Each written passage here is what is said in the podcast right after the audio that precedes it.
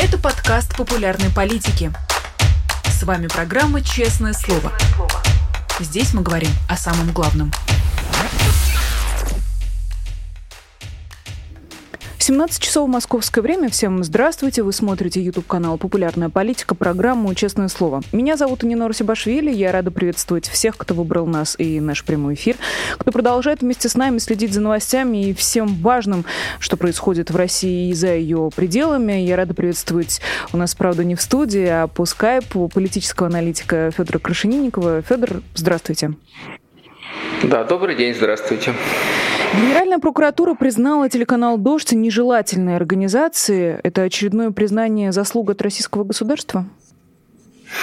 Ну и это тоже, хотя я думаю, что это очередное желание нагадить, потому что я не знаю, кто еще у «Дождя» остался или кто-нибудь в России из их сотрудников, бывших, может быть, и еще каких-то людей, имеющих отношения, у этих людей теперь а, жизнь осложнится. И вообще любое взаимодействие с «Дождем» из России теперь тоже осложнится, потому что теперь, если, допустим, кто-то, я так понимаю, будет снимать какие-то сюжеты для «Дождя» или еще что для них делать, находясь в России, это будет называться сотрудничество с нежелательной организацией. Ну и не только в России. Например, если кто-то работает с дождем, а потом вернется по каким-то делам в Россию, его там тоже могут, э, так сказать, наказывать за сотрудничество с нежелательной организацией. В общем в целом это, конечно, ничего хорошего, потому что э, вот ФБК тоже начинали, по-моему, с нежелательной, может быть, или с чего, а потом оказались все экстремистами, террористами. Поэтому я бы здесь особо не, так сказать, не, нет поводов радоваться и поздравлять, я бы так сказал. Главный редактор телеканала э, Тихон э, Дедко пишет э, у себя в телеграм-канале о аудитории из России. Это 13 миллионов зрителей. Как вам кажется, сколько людей в России имеет доступ к независимой информации и, что самое главное, чувствует в ней необходимость? Но это большие разницы. Кто э, хочет получать, кто может получать информацию, кто хочет. Потому что может ее получать практически любой человек. Мы живем э, в ситуации, когда любой человек, у которого есть доступ к интернету, он есть практически у всех, теоретически может получить доступ к совершенно любой информации, и даже если она блокируется, обойти блокировки и так далее. Для всего этого есть технические решения. Тут все опирается в то, насколько человек хочет получать такую информацию. С этим сложнее, потому что какая-то часть российского общества, более значительная, она или не хочет сознательно э, обращаться к источникам, которые ей ну, скажем, власть маркирует как вражеский, собственно, на таких людей, лояльных властям, все эти обзывания типа иноагента и нежелательно очень хорошо действуют, и люди, которые просто находятся, стараются меньше интересоваться политикой, избегать, э, и они, в общем, и не ищут никакую альтернативную информацию, они что-то откуда-то получают и на этом успокаиваются. То есть поэтому здесь высчитать э, реальную аудиторию, ну, не знаю, мне сложно. Наверное, Тихону виднее, если он называет такие цифры, наверное, на чем-то он базируется. 13 миллионов э, звучит э, довольно серьезно. 13 миллионов здравомыслящих людей в России. На что они могут повлиять? Ну, слушайте, э, даже, даже если взять за эту цифру, за то, что она существует, есть и 13 миллионов, но на что они могут повлиять? Выборы в России фальсифицированы, то есть голосовать они не могут. Здравомыслящие люди не имеют обыкновения с голыми руками кидаться на ОМОН или там штурмовать административные здания. Поэтому на что, куда они могут повлиять, мне не очень понятно. Возможно, они могут повлиять на результаты каких-нибудь опросов, если на них будут э, нарываться, так сказать, постеры и задавать им какие-то вопросы вопросы, то они могут удивить начальство своим мнением. Но в целом я не очень понимаю, э, какая вообще, какие возможности у людей, живущих в России, сейчас каким-то образом повлиять на власть. К сожалению, власть изолирована от общества, она от него не зависит, она зависит от самой себя, она покоится на штыках вот, спецслужб, там, полиции и так далее, и мнение людей ее не, не то чтобы сильно беспокоит. То есть ей, конечно, хочется нравиться, но прежде всего ей хочется нравиться той части аудитории, которая и так поддерживает поддерживает власть. То есть Путин уже много лет разговаривает только с той частью аудитории, которая ему лояльна. Нелояльная часть аудитории его не интересует. Э, там, предположим, может быть, его бы эта цифра даже вполне устроила.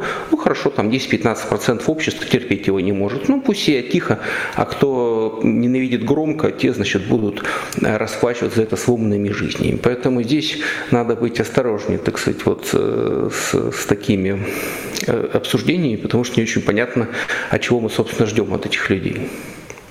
А, лично я от тебя хотела бы выразить солидарность э, телеканалу «Дождь» и пожелать им удачи, попросить наших зрителей, кто особенно находится за границей, поддержать работу э, телеканала «Дождь», э, подписываться. И чем больше источников независимой и объективной информации, тем лучше. Федор, предлагаю перейти да, я к... Тоже, да, можно я тоже, да, тоже скажу, что я хочу поддержать и Тихона, и весь коллектив этого прекрасного телеканала, потому что я тоже и знакомый лично и с Тихоном, и с Катриной Катрикадзе, и выступаю у них, когда зовут, и я полностью поддерживаю все, все сказанные слова, что те, кто может их поддержать, давайте будем поддерживать, потому что профессиональное, так сказать, информационное телевидение должно существовать, даже если его выгнали из России. А, действительно так. А, к Госдуме предлагаю обратиться. Сегодня очень занятой был день, много всего происходило в а, стенах Государственной Думы. Предлагаю пойти прямо по порядку, по законам, которые сегодня были приняты. Начнем с первого и, наверное, главного, о повышении призывного возраста до 30 лет. Изначально нижнюю планку хотели поднять до 21 года, но вот как-то вот так ее заиграли. В итоге россиян в очередной раз обманули, обещали поднять ее до 21 года, но а, закон а, был принят а, в рамке 18-30 лет, то есть нижняя планка осталась, верхняя увеличилась. И что более интересно, наверное, начал выступать депутат Картополов, который уже прямым текстом угрожает большой войной. Процитирую. Этот закон написан под большую войну, под общую мобилизацию, и сейчас этой большой войной попахивает. Депутат Картополов проговорился или ну, как сказать, проговорился. Он, может быть, наоборот, э, пытается сыграть, разыграть такую известную сценку, что на самом деле сейчас еще ничего страшного не происходит. Вот потом может быть страшно. Поэтому сейчас-то что переживать? Большой войны нет, какая-то там, значит, специальная военная операция идет, ничего переживать. А вот, ну, а закон написан вот под некое неопределенное будущее, это чисто такой теоретический закон под какую-то там теоретическую большую войну, которая там, значит, пахнет. Тем больше что про войну они постоянно говорят. Я думаю, что этот закон на самом деле в нынешнем виде скорее написан под текущие нужды. Э, благо Дума так устроена, что она всегда может скорректировать закон под э, текущие нужды президента да, и люб, любой компанейщины. Поэтому в чем смысл закона? Смысл закона расширить базу людей, которых прямо сейчас можно призывать.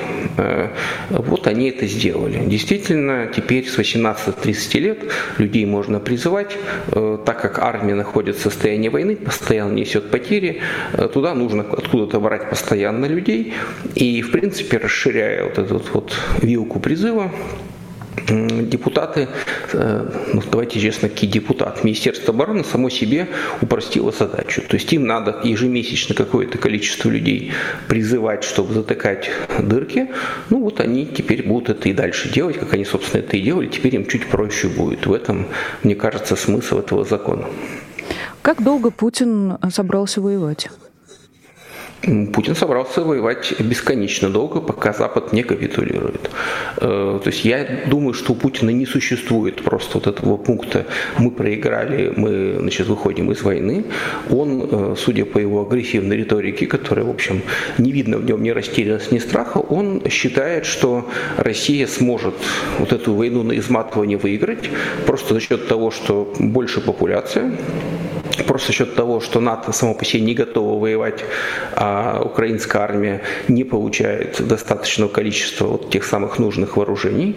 И Путин, очевидно, считает, что еще годика два такой войны, а может и меньше, и Запад дрогнет, перестанет поддерживать Украину, значит, и тут он скажет, ну вот видите, я победил. Я думаю, что вот так у него все устроено.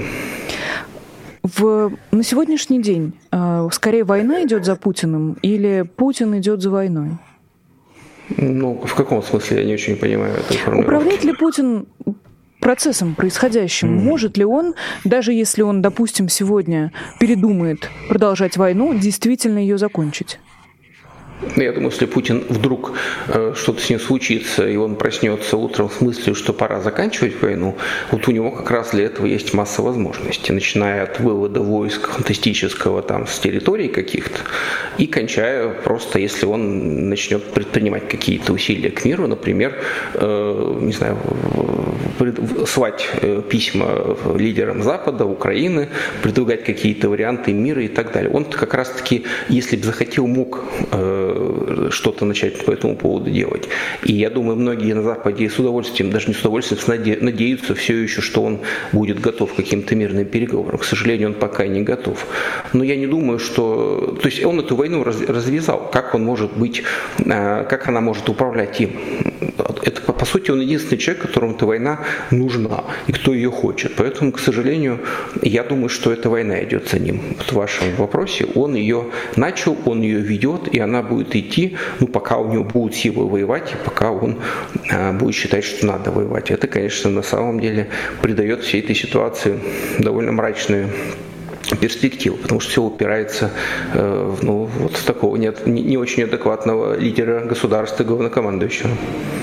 Э, повышение призывного возраста, э, в частности, как мне представляется, является той нормой, которая э, может стать заметной для большого числа граждан Российской Федерации. И тут интересно, какие факторы играют против Путина, где проходят границы чувствительности, какие нормы или какие новые законы все-таки могут вызвать недовольство среди людей. Вот, например, как пенсионная реформа, очевидно, люди заметили, заметили эту реформу, и люди были против этой реформы. Есть ли сейчас законопроект, проект, закон, что угодно, что может вызвать примерно такую же реакцию? Я думаю, что э, как раз пенсионной реформы Путин очень многому научил. И вообще он, в принципе, исповедует такую теорию, что надо варить лягушку постепенно. То есть, поэтому я, к сожалению, думаю, что именно система постепенного ухудшения ситуации, она как раз и не дает вызреть какому-то неудовольствию, потому что люди бурно реагирует на что-то, на какие-то быстрые ухудшения ситуации. Вот было одно, стало другое. Например, вот они объявили мобилизацию в сентябре я думаю, много раз уже пожалели об этом, потому что она действительно резко и ощутимо ухудшила жизнь огромного количества людей, или люди так посчитали, что вот у них жизнь может ухудшиться. И это привело к, ну, вот, к бегству из страны, там, каким-то разным явлениям. Очевидно, они после этого решили, что больше так делать не надо надо постепенно повышать температуру и принимать массу маленьких законов, каждый из которых касается какой-то небольшой категории людей, чтобы не было ощущения, что вот прямо сейчас что-то одно влияет на всех. Э, например, да, если человек не в призывном возрасте, не очень понятно, чего, собственно, ему беспокоиться, да, и вот, не знаю, там человеку 31, 32, он скажет, ну и все, я уже и не призывной возраст, чем мне переживать, например, да, а те, кто попадает под это дело, ну давайте честно, в принципе, за время войны все уже более-менее определились, те, кто может уехать, они уехали, я сомневаюсь, что есть какие-то люди, которые вот могут уехать и что-то сидят, ждут еще, да, а те, кто не может уехать, они уже все признали, что никуда они уехать не могут и э, пассивно, так сказать, ждут свои судьбы. Э, кто побогаче, они там как-то откупились и решили свои вопросы документально, кто-то, может быть, там ушел, вбегая и так далее, но в целом уже расклад ясен. Я думаю, что они поэтому так себя спокойно ведут, что они, в общем, тоже это понимают. В этом смысле не закрывание границ, оно ведь на самом деле очень сильно помогло им, да, да, ну, не, не в смысле, конечно, это ущерб для экономики, для демографии, для чего угодно, но это хороший клапан. То есть самые активно недовольны, они просто взяли и уехали. А те, кто остались, ну, типа, сами виноваты, что теперь делать. Поэтому я, к сожалению, не думаю, что может быть какой-то такой один закон, который прямо всех сейчас э, прям взорвет ситуацию и напугает. Будет множество законов, ухудшающих жизнь, но они будут каждый действительно э, вот, посвященный какому-то маленькому вопросу и называться как-нибудь так небороско, что для того, чтобы понять, что на самом деле происходит, надо Екатерину Михайловну Шульман слушать, которая вот очень хорошо разъясняет, какой закон каким образом ухудшает жизнь. Но один вопрос, как эти законы называются, другой вопрос, как они будут действовать. Все-таки неважно, как, каким будет официальное название, если вдруг, не дай бог, начнется большая война, собственно, она уже идет с другой стороны, то так ли важно будет людям, под каким номером был подписан этот законопроект? Если даже мобилизация оказалась настоящим испытанием для Владимира Путина и его системы, то не окажется ли большая война испытанием куда более серьезным? Ну а большая война с кем? Э, с кем большую войну мы ждем? НАТО, очевидным образом, воевать не хочет и не будет. И не хочет вмешиваться в эту войну. То есть война идет между Россией и Украиной, и в принципе сейчас уже понятно, что ну, кто на что способен. То есть ожидать, что сейчас откуда-то там Украины появится невероятный перевес живой силы техники, ну не, не приходится. То есть им поставляют оружие все больше и больше, но оно и, так сказать, утрачивается в процессе военных действий. Поэтому я как раз думаю, что э, они очень внимательно смотрят на ту сторону. Давайте честно, в Украине эта мобилизация всеобщая объявлена давно, и границы там закрыты. И они, кстати говоря, в своей пропаганде очень активно эту тему используют. Что вот Украина-то уже перенапрягается, что Украина уже и границы закрыла, людей на улицах ловит. Я не знаю, ловят, не ловят, но у них это очень популярная тема. А у нас, пожалуйста, границы открыты, всеобщей мобилизации нет. Э, кому уж прям совсем не хочется, ну, валите предатели, так сказать, никто вас не держит особо. Ну, держит уж тех, кто попал под мобилизацию.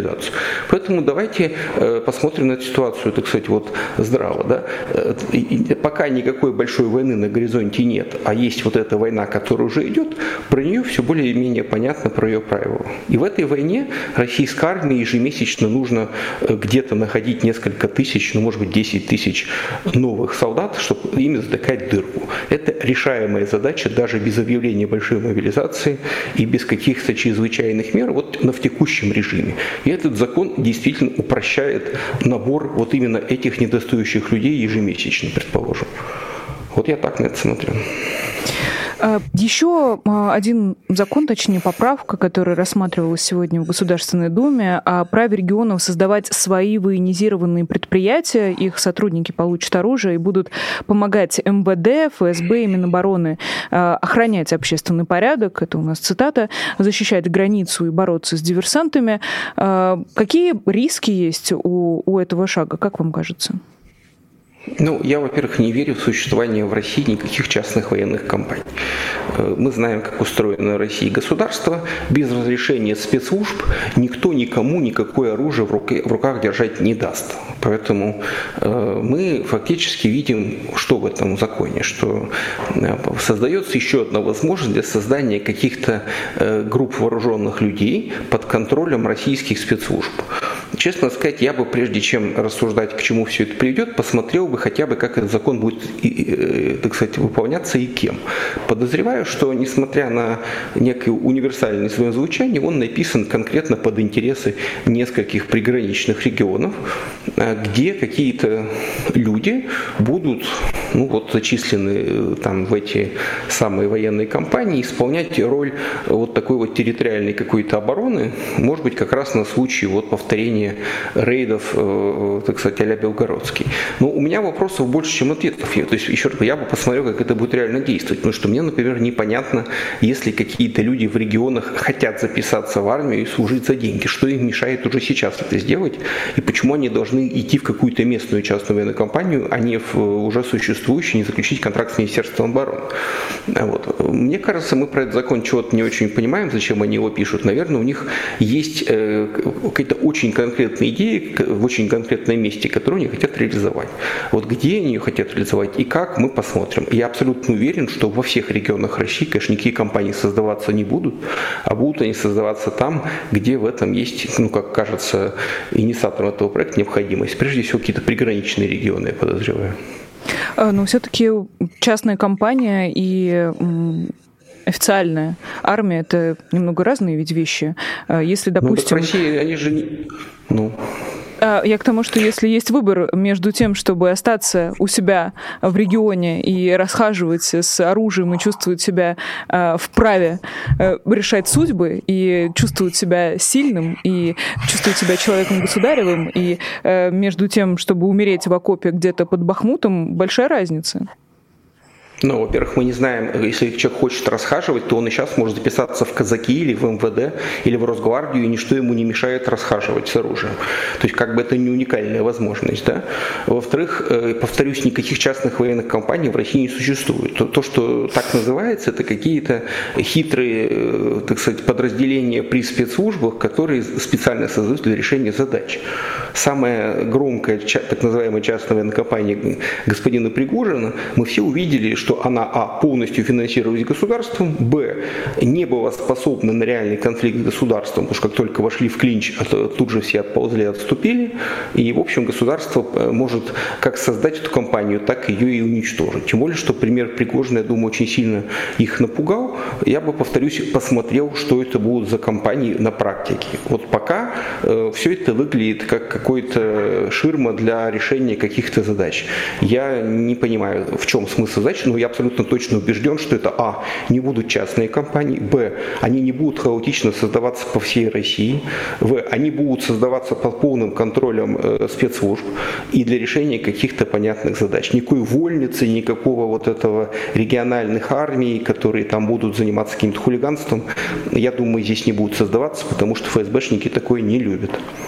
Но, с другой стороны, ЧВК «Вагнер» тоже был не то чтобы самостоятельной организацией, и были э, свои, что называется, кураторы в э, ГРУ, например, и тоже были угу. определенные связи с российскими спецслужбами, однако это не остановило Евгения Викторовича от того, чтобы психануть в один прекрасный день, как он сам сказал, и отправиться колоннами на Москву. Он только в последний момент ну, передумал и развернулся. Но ну, шум уже навел ну как не остановило? Пригожина хватило на несколько часов. То есть человек, который годами веры и правды служил, э, всего его бунта хватило на несколько часов, и его остановили. Он ни до куда не дошел, ничего не добился. На него крикнули, и он сдался, слился, убежал, никаких претензий к Владимиру Владимировичу больше не имеет. Поэтому вот как раз этот случай показывает обреченность и бессмысленность ожидания каких-либо сюрпризов от полностью подконтрольных спецслужбам организаций. Пригожинская организация была полностью подконтрольной спецслужбам, и его попытка взбунтоваться кончилась через несколько часов ничем. Э, я думаю, что по итогам вот этого как раз таки выступления любые следующие частные военные компании, в кавычках, будут так нашпигованы э, людьми, так сказать, из спецслужб и так жестко контролироваться, что как только кто-нибудь из них начнет э, ругаться публично с руководством, вот в этот момент их будут сажать, а не ждать, пока они психанут с оружием в руках. А, а история с э, задержанием Игоря Гиркина-Стрелкова, военного преступника, а, история из э, той же серии? Как, из той же, но не совсем. Во-первых, э, Гиркин перестал быть вооруженной силой, к, счастью для всех, в 2014 году. То есть он был какой-то прообраз вот этих всех историй. На нем поупражнялись Э, вот в, как называется, в гибридной войне, когда якобы какие-то непонятные люди, хотя всем было и тогда понятно, откуда они взялись, вторгаются на территорию Украины, устраивает там хаос, имитирует гражданскую войну и так далее. Другое дело, что он, очевидно, оказался не способен, или, был, или, или его кураторы посчитали его неспособным к тому, чтобы он там долго оставался, заварив кашу, его оттуда отозвали, и все остальное время он, в общем, провел э, в звании блогера. То есть он был просто блогером, сидел и блажил, э, то есть писал какие-то вещи, которые э, другие люди читали. И писал, ну, в общем, совершенно четких позиций, которые сводились к одному. Все воюют плохо, потому что меня не позвали. Позовите меня, я буду воевать хорошо. Пока вы меня не зовете, значит, я буду вас всех критиковать. Эта позиция вызывала некоторый интерес, причем у меня ощущение, что последние месяцы она вызывала больше интереса у оппозиционеров и украинцев, чем у, собственно, сторонников Путина. Потому что я так понимаю, что для сторонников Путина, для большинства сторонников Путина, как только человек переходит грани, начинает ругать Путина, они к нему э, теряют интерес и начинают начинают, э, так сказать, оглядываться в поисках, где же, так сказать, полиция, почему его до сих пор не скрутит. Поэтому последний месяц он был довольно маргинальной фигурой, а, но его терпели, очевидно, потому что полагая, что, э, так сказать, нужен какой-то клапан для тех людей, которые за войну, но чем-то недовольны. Э, однако после того, как Пригожин психанул, очевидно, так сказать, ГБшники решили, что надо дуть на воду, и любого потенциально опасного человека, потенциально опасным у них считаются все, там любой более более-менее заметный персонаж, там его, он уже может быть осужден за что угодно. А тут человек, у которого сотни тысяч подписчиков, неизвестно, а вдруг это настоящие подписчики, а вдруг он их призовет к восстанию. Поэтому его, очевидно, вот сейчас увезли э, в СИЗО, и с ним там коллеги по ФСБ, очевидно, сейчас проводят какие-то занятия, объясняя ему, что он должен для себя понять, он все-таки офицер ФСБ запаса или э, хочет как Навальный. Я думаю, что в итоге э, он выберет не такой путь, как Навальный. Посмотрим опять, что всегда очень полезно посмотреть, чем все дело кончится. Посмотрим, к чему его приговорят, э, где он будет отбывать, в каких условиях и так далее. Так как он, так сказать, и выходец из ФСБ, и в принципе не чужой там человек, он может или отделаться легким испугом, ну или ему какой-нибудь символический срок нарисует, чтобы другим неповадно было, чтобы поняли, что былые заслуги не дают права критиковать Путина. Вот э, как я, так сказать, воспринимаю ситуацию с э, господином Стрелковым, известным также как Геркин. Интересно, остается ли он своим для системы, и был ли он когда-либо для системы своим? Ну, он был в своей системе, безусловно, с самого начала, потому что э, он был сотрудник спецслужб. Э, без разрешения спецслужб никто бы ему не дал оружие, и с оружием в руках он не поехал бы ни в Крым, ни в Донецк. Он очевидным образом, более того, недавно было расследование про его паспорт, у него КГБшный паспорт, ну, в смысле ФСБшный, то есть той самой серии, которая у других сотрудников спецслужб. То есть он, очевидно, остается в близком контакте со спецслужбами, э, бывших не бывает, плюс он, очевидно, знает некоторое количество военных тайн, и не только военных, он является обвиняемым в сбитии вот этого самого Боинга, то есть он, по сути, очень важный свидетель, поэтому я думаю, что спецслужбы все это время его держали в зоне э, контроля, отслеживали, где он, может, он и сам в этом был заинтересован, потому что никому не хочет, чтобы тебя убили или выкрали, там, увезли куда-то, да, вот, поэтому я думаю, он действительно для них был свой, просто в последнее время у него что-то, э, так же, как и у Пригожина, случилось какое-то головокружение от успеха, Чехов, может быть, глядя на Пригожина, он решил, что теперь так можно. И многие другие тоже решили, что вот наступило такое время, когда э, можно неудовольствие по поводу организации э, военных действий и высказывать публично, причем не просто абстрактно, а, так сказать, не жалея грязных слов ругательных и для фельдмаршала Шойгу, так сказать, и для Герасимова, и даже для Путина. И тут, мне кажется, вот находится та самая грань, потому что как только э, человек начинает публично поносить Владимира Владимировича, Владимирович, вот тут э, включается какая-то значит, система реагирования, и уже неважно, свой, чужой, человека начинают, им начинают заниматься уже вот э, по статьям клевета, экстремизм и так далее, что мы, собственно говоря, дискредитация, что мы сейчас и наблюдаем. Ну, мне кажется, что э, это довольно интересная тенденция, во всяком случае, то, что мы наблюдали в течение многих месяцев, пока Гиркин Стрелков, военный преступник, был на свободе. Э, он же своего рода нормализовывал э, критику в адрес Путина. Раньше Нельзя было ничего сказать плохого в адрес Путина. Потом можно было чуть-чуть сказать плохое в адрес Владимира Путина, как, например, Евгений Пригожин. Можно было совсем много сказать плохого в адрес Владимира Путина, как это делал, в свою очередь, Стрелков. А как вам кажется, насколько сильно это все-таки бьет по имиджу российского президента самопровозглашенного.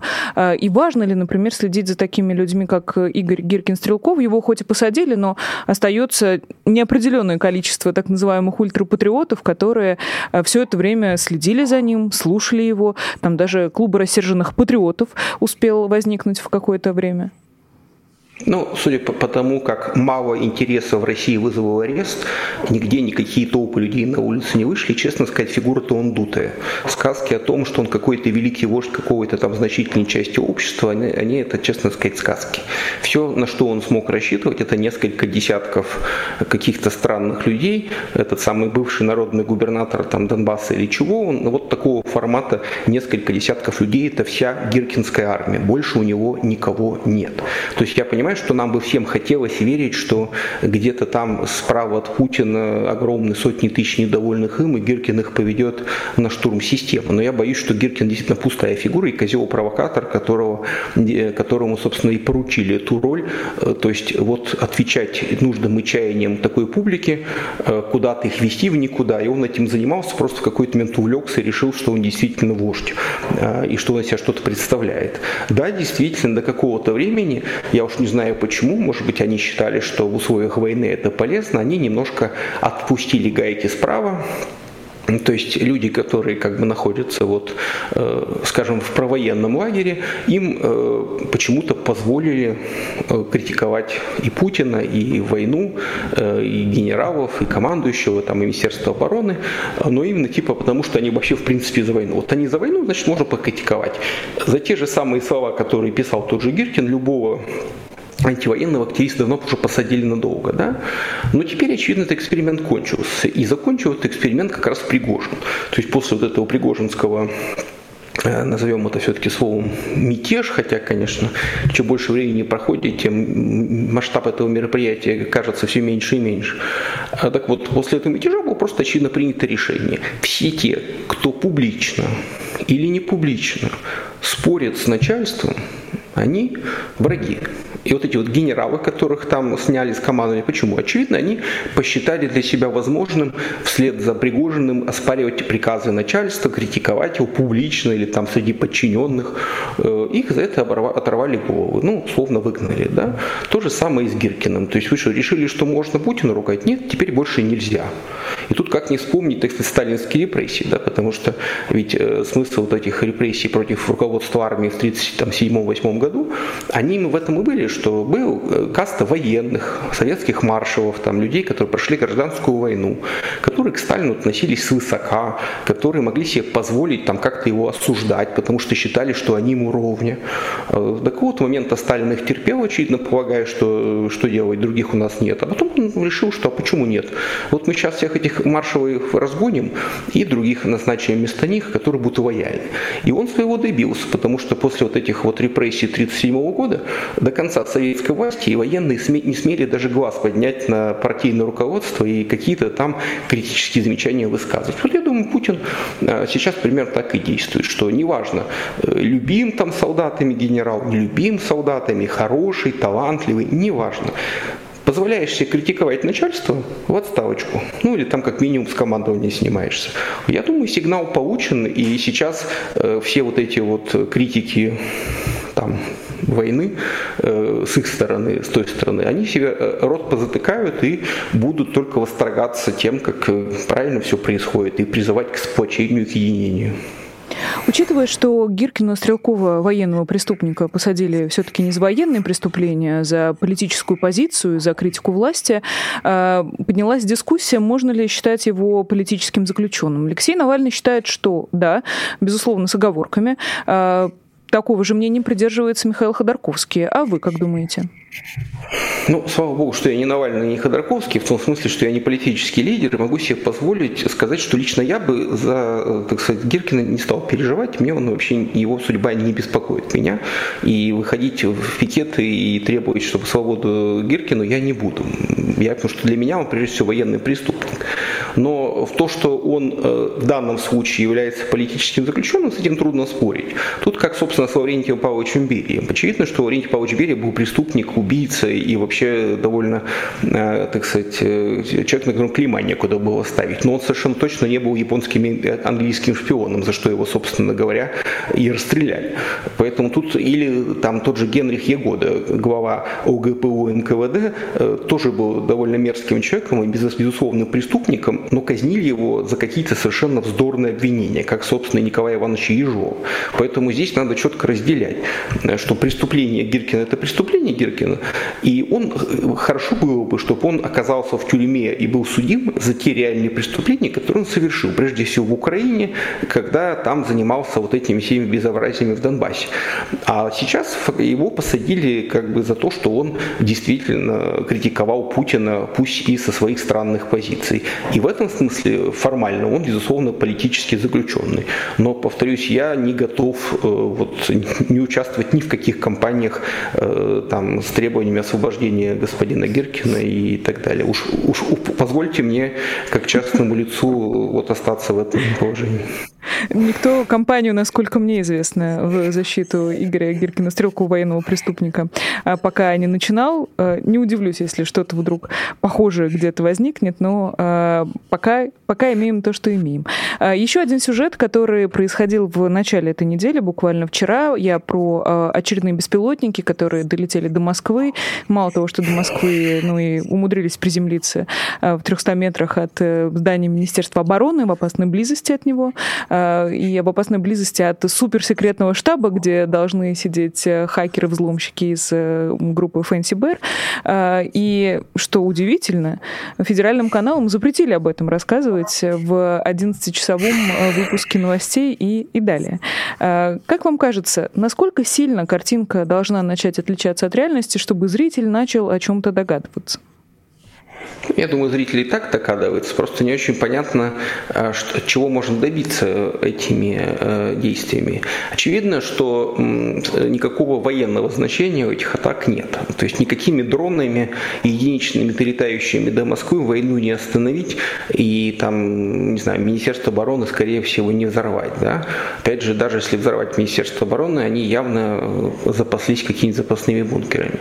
В этом это исключительно моральное и идеологические какие-то акции, которые должны деморализовать население, как, собственно, украинская страна и не скрывает. Да?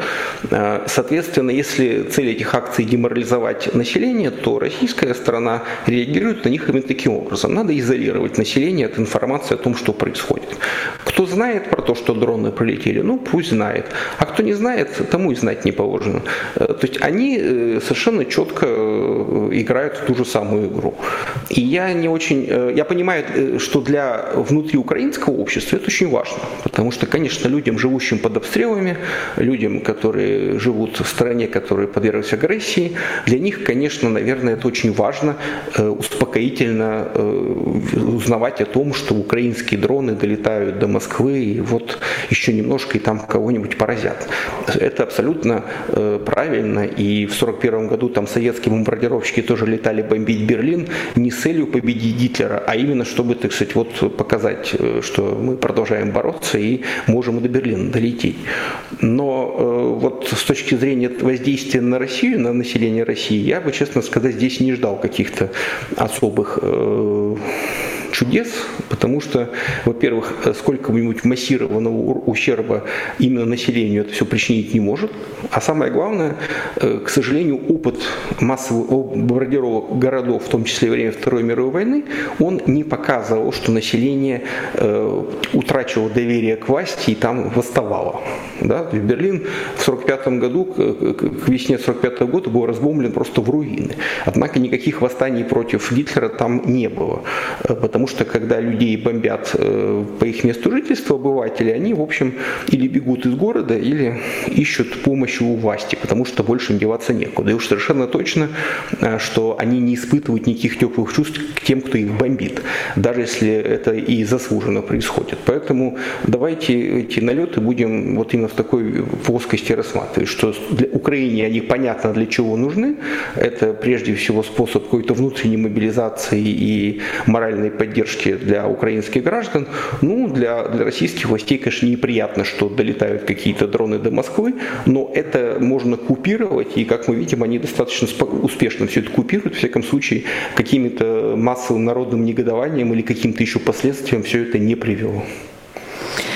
Наконец, э, еще одна история, которую я хотела бы вместе с вами обсудить. Э, Владимир Путин провел целых три дня вместе с Лукашенко, несмотря на то, что сначала планировалась короткая встреча, уже э, в процессе, что называется, видимо, увлекшись общением с, со своим коллегой, Владимир Путин решил продлить эту встречу. Во-первых, как вам кажется, зачем?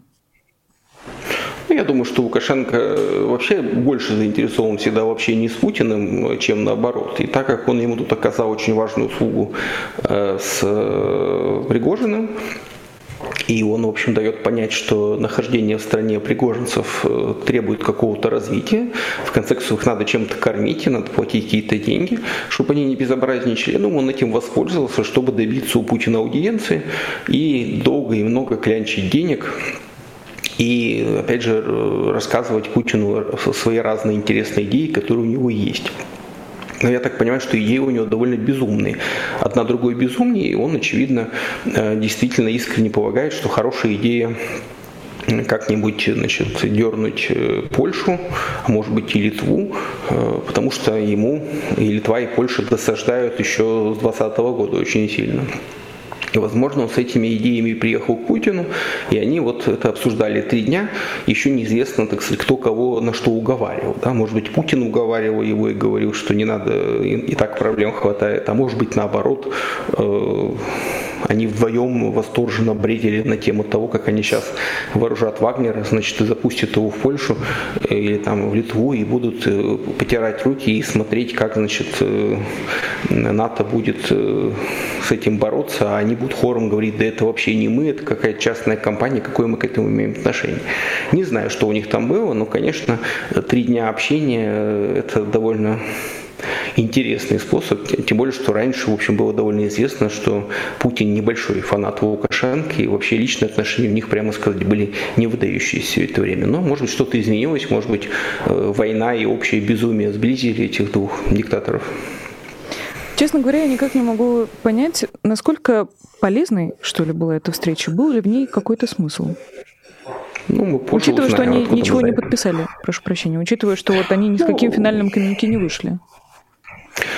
Слушайте, они, оба этих человека, они полновластные диктаторы своих стран, и если они о чем-то договорились, то им не надо ничего подписывать. Особенно, если они договорились о финансировании, допустим, ЧВК «Вагнер», я думаю, что, для, повторюсь, для Лукашенко это очень важная проблема. Я, по-моему, и в вашем эфире говорил, что у Лукашенко, у него большие проблемы с армией, ему не помешала какая-то наемная армия, э, лично ему преданная, а не белорусская какая-то призывная армия. И в этом смысле, конечно, услуги э, Который смог бы создать ему какую-нибудь наемную армию, ему нужны. Но у него другая проблема. Это все довольно дорогая музыка, надо им платить за какие-то за это все деньги. Возможно, они с Путиным обсуждали эту тему, что давайте, значит, Путин будет давать еще больше денег, за эти деньги Лукашенко создаст армию каких-нибудь наемников, ну, то есть на, на костяке Вагнера. Дальше они как-нибудь совместно будут использовать, например, может быть, даже и, опять же, ударив по Украине. Поэтому последствия этого сговора, если он был, мы узнаем через некоторое время. Так как нам ничего не сказали, не очень понятно, что мы, собственно, можем сейчас обсуждать по итогам этого странного мероприятия. Тем интереснее, что мы не знаем, что они обсуждали. Просто это выглядело все гротескно и чудовищно, и в каком-то смысле даже комично, если э, рассматривать эту встречу вне контекста. Но делать это э, не представляется возможным. У нас остается буквально две минуты, Федор, и э, я бы, конечно, хотела вернуть вас к теме э, Елены Синбаевой, учитывая, что вы mm-hmm. также принимали участие в дебатах, посвященном этому вопросу на YouTube-канале нашего коллеги Александра Плющева. Э, ОНФ планирует исключить Исенбаеву из э, штаба движения. Какой-то, какая-то реакция пошла вокруг э, этого вопроса. Кому нужна сейчас Елена Исенбаева, как вам кажется? Остались ли у нее союзники, сторонники внутри России или за ее пределами? Я думаю, не остались очень много союзников и сторонников. Она нужна э, Путину, но, во всяком случае, официальным властям России, как член Международного Олимпийского комитета. Потому что сейчас Россия находится в таком положении, когда любой российский человек, занимающий хоть какое-то место в международных институтах, это уже большой важный актив. Поэтому я думаю, что увидев э, вот эту вот бурную реакцию, ей сейчас попытаются быстренько поправить биографию. Э, например, вот исключить ее из Народного фронта, еще что-нибудь там, какие-нибудь вещи предпринять, чтобы она потом могла э, испанским властям сказать, что видите, я на самом деле никакая не путинская, э, и, и при этом не делая никаких громких заявлений и не отрекаясь, э, любя, так сказать, от Путина и от войны, она окажется вся в беленьком. То есть это вот тот случай, который называется «Какую биографию делают товарищу майору Исенбаеву». Вот я так это рассматриваю лично. Спасибо большое. Федор Крашенинников, политический аналитик, был гостем программы «Честное слово». У Федора есть свой YouTube-канал, друзья. Если вы вдруг не знали, то держу вас в курсе. Подпишитесь на него тоже, пожалуйста. Там выходят стримы, и э, я думаю, что наш разговор там тоже обязательно появится. А для вас появится отличный повод поставить целых два лайка под этой трансляцией, под видео на канале Федора. Меня зовут Нина Русибашвили. Я еще должна вам что-то сказать по протоколу. Кажется, напомнить про Patreon, про то, что вы можете поддержать нашу работу не только лайком, лайком или добрым словом, а может быть, каким-нибудь гадким комментарием, вы в своем праве. Ну и через Patreon, и тем самым вы, правда, очень сильно нам поможете, а мы в благодарность запишем вас прекрасную бегущую строчку, которую мы показываем вам в конце каждого эфира. Подпишитесь, пожалуйста, на популярную политику. Это, правда, тоже очень важно, чтобы нас было как можно больше, чтобы как можно больше людей вместе с нами оставались, э, оставались в курсе всего происходящего. Прощаюсь с вами уже до пятницы. Меня зовут Нина Сибашвили. До скорой встречи. Всего доброго и пока. Вы слушали подкаст «Популярные политики». Мы выходим на Apple Podcast, Google Podcast, Spotify и SoundCloud. А еще подписывайтесь на наш канал в YouTube.